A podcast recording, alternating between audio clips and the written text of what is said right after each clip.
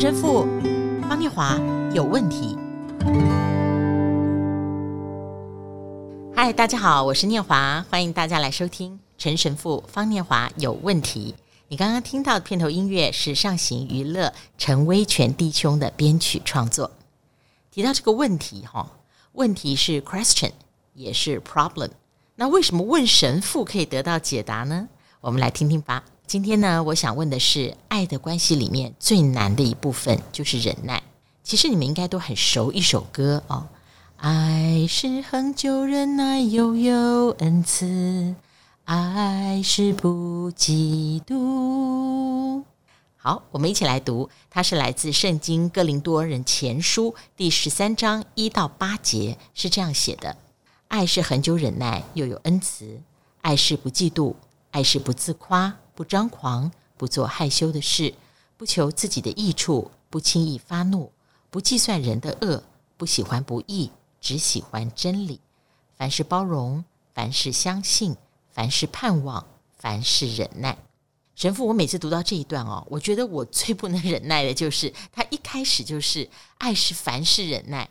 最后呢就是凡事忍耐，凡事要忍耐。这好像已经不是爱是永不止息哦，是忍耐永不止息。因为我觉得忍耐哦，我的问题是忍耐很像勉强自己哦，真的好像是哈、哦。对，所以很多人在这种爱的关系里面会放弃啦。嗯，对啊，所以呢，所以我有问题。哎，你这很久嘛，就很久忍耐嘛，对不对？对，可是很久啊，这是 very very long， 很像 eternally 啊。啊，本来这边讲的很久啊，就是一种对天主的相信啊。那我们就哦，成为好像不耐烦，好像很久很久很久这样子一种不耐烦。为什么要那么久啊？这是两种不一样的感觉哈、啊。就像我们刚刚呃念华念的圣经哥林多前书十三章一开始，我如果说人间的语言和说天使的语言，但我没有爱，我就成了发声的锣和发响的靶。我有先知之恩，明白一切奥秘，有各种知识，我有全备信心，能够移山倒海，但我没有爱，我什么也不算。意思是好像真的经历过所有的这一切，然后发现了缺少了爱，哦，什么都不是了。但是你经历过这么多，你还是感受不到爱，所以爱是需要呃怀着一种期待的心，你要等待，等待它的发酵，这叫做忍耐。所以忍耐不是对于我们自己有信心，忍耐是我们对于天主有信心。所以听起来忍耐是愿意忍耐，是这意思吗？就是你选择忍耐，是你选择我愿意去等待这个爱的关系，是这样吗？对啊，就是要我们要等待，期待一个美好的结果嘛。所以是因为我的忍耐，所以推进了那个结果。嗯，对啊，而且我愿意相信天主的做工，而不是因为我有能力嘛，我能够怎么样嘛，而是我真的愿意相信，我等待天主啊，在这样的一个过程里所能够带给我们的这样的美好的结果嘛。所以我愿意忍耐，是是因为我选择了忍耐，我愿意很久忍耐，等待这一个美好的结果嘛。那在这个爱的关系里面，如果说是忍耐的话，这样听起来选择忍耐有点像选择自己不要放弃、哦、对啊，念华你讲得太好了、嗯、不要放弃这个关系，也不要放弃在这个关系里面可以让它更好的一个可能。对，所以这样忍耐听起来也比较像一种节制嘛。是，忍耐就是一种节制，对自我的节制。对，忍耐基本功就是一个真正美好，等待一个真正的美好，而且自己有节制的一种态度。我自己本身就喜欢，在美国历史上有一位非常有名的将军 General Lee 李将军，人家就问他说、呃、李将军，请你给年轻人一个建议啊。他说，先生，年轻人最需要的就是节制啊。所以呃、我觉得节制在忍耐上面给我们一个很好的态度和反省、呃、这节制的意思就是什么呢？就是天主、啊、真的无限无限大，那么我们呢，我们就变得无限无限小。而这无限小是因为我们在天主内的一种谦卑啊，和我们看到天主的慈悲，和天主一定会在这样子的做工里面，它会带来效果，带给我们美好的果实。所以呢，我愿意忍耐，我们愿意节制我们自己的情绪，然后愿意相信天主的做工。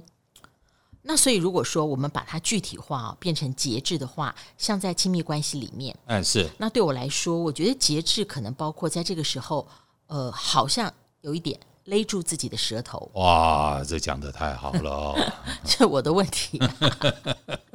因为往往我们会把忍耐这件事把它想得太复杂了，以为说我对这个人不管是他的个性、他的性格特质、他表现出来的态度，我都要无限无限的全部忍受。其实也不是哦，因为我听神父讲到现在，我觉得应该是说在我跟他的互动里面，我自己可以节制什么。比方我有时候就会想说，有时候我个性比较冲动的时候，如果我那个时候愿意去节制我的舌头，对啊，就是我节制这一次，嗯，那也许在爱的关系里面，其实我打开了一个开关。对对，这真的太好了，这真的好美好。就是说我进入一种忍耐模式，但这个模式不是说为忍耐而忍耐，是的，而是说这个模式是为了促进爱的关系的下一步。这样，它就是为了要更好的一种呃，自己的自由的选择，这非常棒的。然后忍耐应该是一种真正、呃、人自己自由选择下，而不是他被迫的一种无奈、哦、我觉得这真的是很美好、啊呃、我们真正生命里面去发现忍耐可以原来可以有这样子美好的结果、呃、是因为由于我自己的选择，而不是在来自于一个被迫的无奈，嗯，我只能这样下去，就好像刚刚一开始，然后就好就变成一种好好久好久很久很久的那种无奈。忍耐它不是这样子。所以如果我们聊到这边的话，那这个事情的本质就是，如果它是一个自由的选择，其实那个主词跟决定性是在自己。因为平常我们看忍耐会觉得自己是那个受词，就好像无可奈何，然后被外在状况压迫的那一方。哎，对啊，是啊，嗯。所以在神的爱里面，其实我们可以永远都是那一个有主动性的推进爱的关系的一方。对的，念华就是这样、呃、所以我们这段圣经的作者保罗讲过一段话，他说假如神站在我们这一边，谁又可以奈我何啊、嗯、我们在忍耐的这个过程里面，我们真的非常清楚有天主在，有天主的做工啊，我愿意选择，我自由的选择了这样子的一个选择。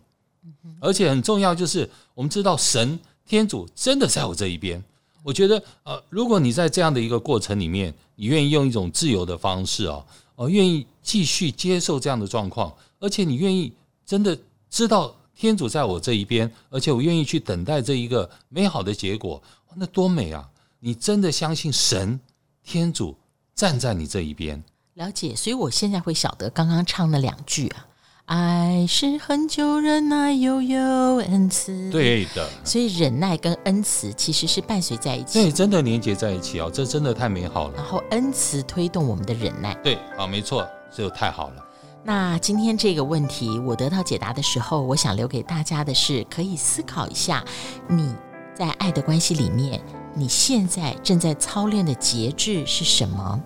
那你可以节制的那件事，那很小的一件事是什么呢？让我们一起来在每一天的生活里面操练看看。天主保佑。